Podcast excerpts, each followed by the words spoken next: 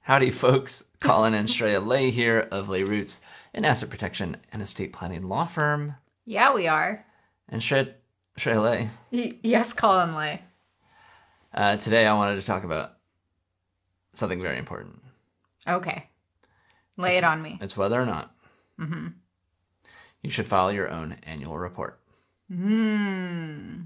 I see. So here's the deal Yes. part of an asset protection plan is having a Is having proper business planning. proper business planning, but Yeah. Mm-hmm. also privacy, anonymity. A lot of people want Yes. that, right? They don't want somebody to just be able to look you up, know who you are, find you, track you down, and Right. Beat well, you then, up. because what's the point of creating all these entities if it just makes it easy for people to know who you are and what you own? right? And so, what I've seen Mm-hmm. a few people do Yes. is to go through this effort to have this LLC based plan set up.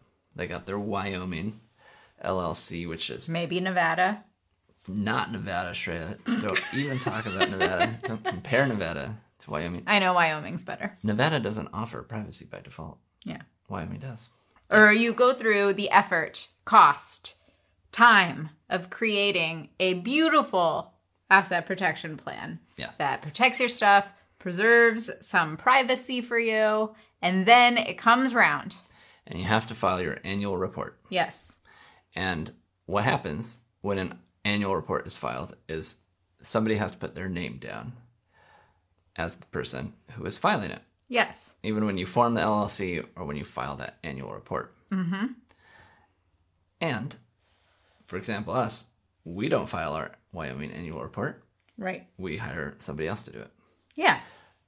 But I think you can file this under penny wise and pound foolish. Oh, yeah. You know, people try to save a few bucks. They're like, oh, the annual report, that sounds real easy. Let me just do that for myself instead of paying you, the attorney, or whoever to do this for me. And the two issues actually that I see for people that try and do this and take this on on their own is one, they just don't do it. They miss the deadline. Their LLC or whatever gets dissolved, or it's delinquent, and then it just other people can steal the name that they chose, for instance. Or I did that a couple months ago. Did you? Yeah. Still sometimes. I actually did that as well for someone.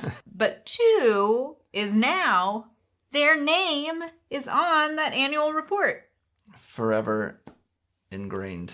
Yeah, it's like anybody can just any Tom, Dick, or Harry can go online and look it up and see, like, oh, well, this person signed this annual report and filed it. They must be the owner.